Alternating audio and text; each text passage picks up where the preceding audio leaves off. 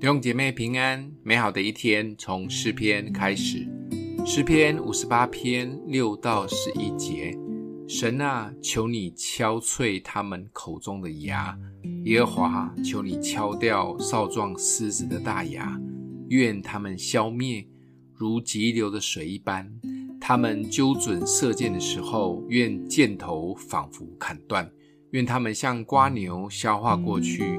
又像妇人坠落未见天日的胎，你们用荆棘烧火，锅还未热，他要用旋风把轻的和烧着的一起刮去。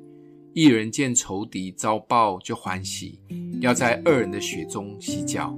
因此人必说：一人诚然有善报，在地上国有施行判断的神。基督徒可以骂人咒诅人吗？这一首号称宝贵的金诗，却充满大卫对敌人的咒诅。而在诗篇一百五十篇里面，至少有十八篇学者称的咒诅诗。难道这一位合神心意的大卫是咒诅达人吗？而且大卫很厉害的是，骂人咒诅人还不带脏字，讲得很优美。这一篇用了六个画面来强调这些恶人的结局。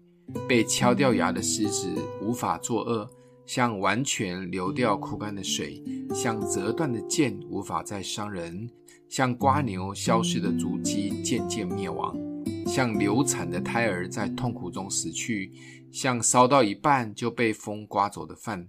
坏人终究毁灭，神是公义的。其实大卫在痛苦中发出的咒诅，大吐苦水，抒发情绪，这是人之常情。主知道，也会接纳这样的软弱的情绪与感觉，不用压抑，也不用憋着。其实，当我们愿意把一切的痛苦、愤怒，甚至咒诅的情绪带到上帝面前，这也代表我们愿意把一切的主权交给主来处理，为我们伸冤。这也是信心的表现，就像大卫一样，虽不断地发出咒诅及骂人，但他知道主权在主。就算有几次他亲手可以杀掉追杀他的扫罗王，他也没有出手，而是交给神，因为他相信公义在主。愿意来到主的面前，发出真实的呼喊及咒骂，是一种信心的表现。或许比较没有那么属灵。但总比有些人闷着不祷告、不信靠神，都靠自己硬做来的好。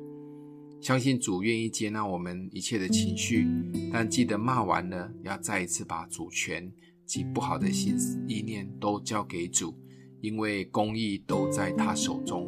我们不要当判官。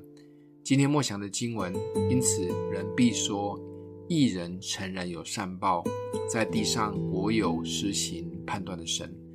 我们今天特别为曾被人逼迫的弟兄姐妹来祷告。爱我们的父，你是耶和华弃耕奴公义的主，特别为我们当中曾被迫害或者为了坚持公义而受伤的家人祷告。相信主，你纪念每一位为你所摆上的，也求主帮助宝血遮盖这些弟兄姐妹，接纳我们的情绪，再次带领我们出黑暗入奇妙光明。谢谢主，奉耶稣基督的名祷告，欢迎订阅分享，愿上帝祝福你哦。